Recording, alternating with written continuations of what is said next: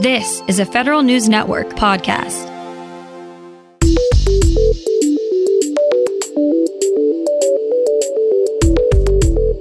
Coming up on today's Federal Newscast, the Pentagon is giving other cloud service providers a chance to get in on its new cloud contract. At the busiest time in its history, the Small Business Administration failed to take several steps to ensure its networks were secure. Defense workplaces will be taking another step towards fully reopening soon. These stories and more in today's Federal Newscast.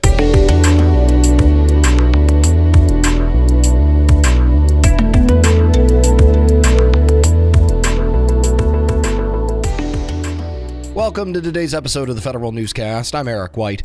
The Defense Department plans to award contracts to Microsoft and Amazon to replace the Jedi Cloud project it canceled on Tuesday. And although DoD says it's willing to consider other cloud providers, it's giving them less than two weeks to explain why their service offerings would meet the department's needs. Vendors have until July 20th to send capability statements to the new Joint Warfighting Cloud Capability Contract Office. Another month, another acquisition in the defense industrial base. This time, Huntington Ingalls Industries is expanding outside of its core area of shipbuilding by buying Alion Science and Technology for $1.65 billion in cash from Veritas Capital. Alion provides advanced engineering, research and development services, military training and simulation, cyber and data analytics to the DoD and intelligence community customers, with the Navy representing about one third of its current annual revenues. Huntington says by buying Alion, it will have new capabilities, expanded customer reach, and large addressable market through the new company's 3,200 employees, of which 80% have security clearances. Frustrations over NITAAC's $50 billion CIO SP4 solicitation boil over. Federal News Network's Jason Miller tells us how. Five small businesses have filed protests with the Government Accountability Office over changes made to the CIO SP4 request for proposals.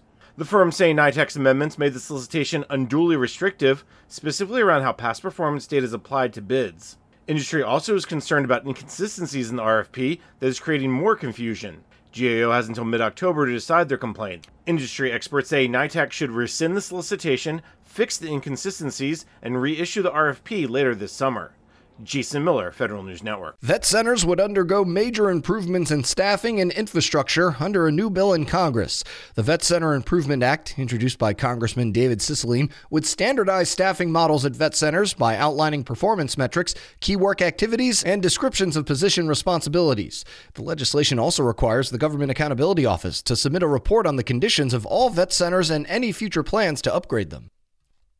The Veterans Affairs Inspector General has more bad news about the department's massive electronic health record project. More on that from Federal News Network's Nicole Ogrysko. VA underestimated the costs of the IT infrastructure upgrades needed to support the new electronic record by as much as $2.5 billion. The department previously told Congress it'll need $4.3 billion to make the IT upgrades. But the IG says that estimate is unreliable.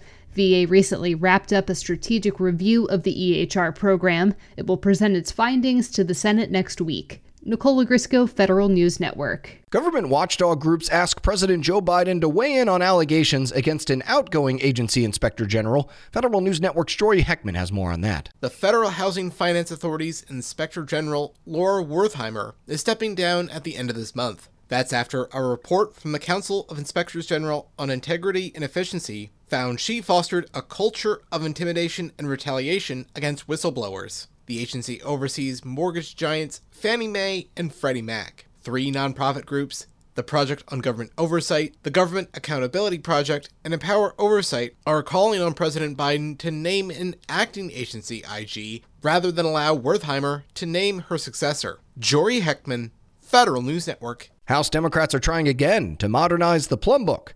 The Office of Personnel Management works with House and Senate oversight committees to publish a list of political appointees every four years. The Plum Act would require OPM maintain a public roster of political appointees online.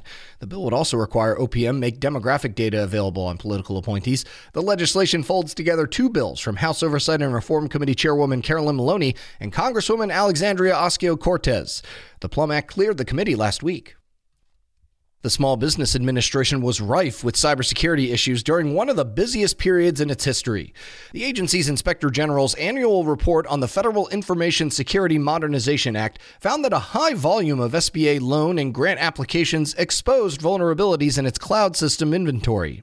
SBA failed to update its directory of user accounts and follow patch management policies.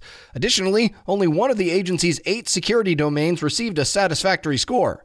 The IG recommended SBA implement programs to maintain its inventory system and that IT employees complete required security training.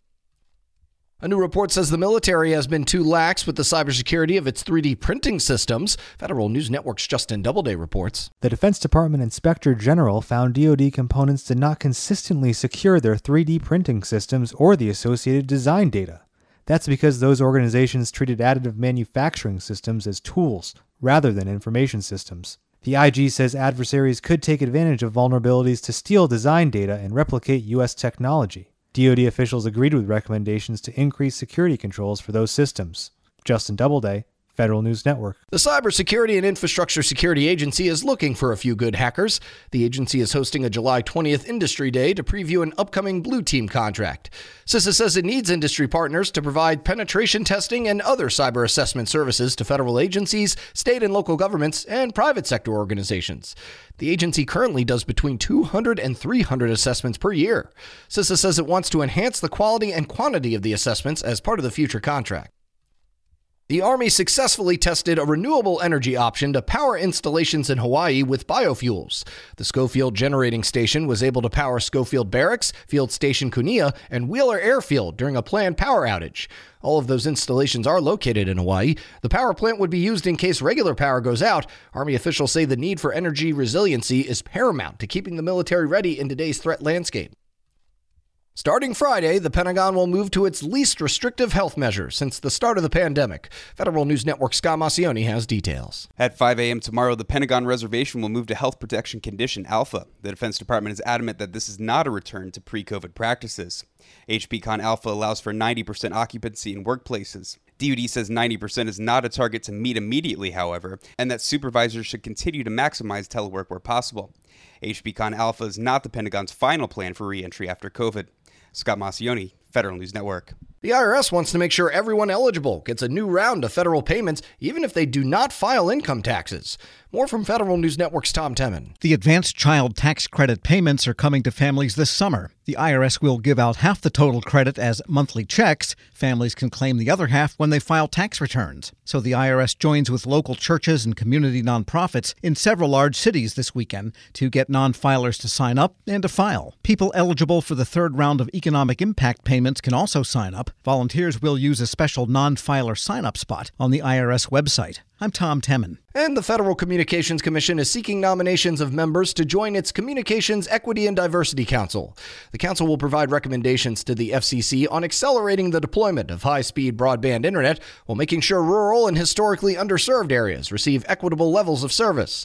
The council is also focused on making small businesses a greater part of the communications industry. The FCC is accepting nominations for members to serve two year terms through August 10th. You can find more information about these stories at federalnewsnetwork.com. Search Federal Newscast and subscribe to the Federal Newscast on Podcast One or Apple Podcasts. I'm Eric White.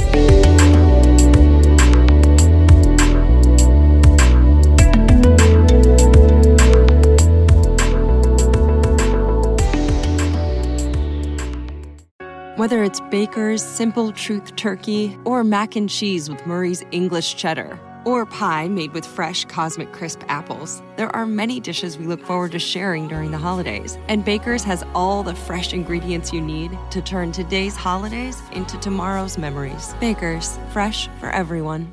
Get more ways to save at the Buy Five or More Save $1 each sale. Just buy five or more participating items and save a dollar each with card.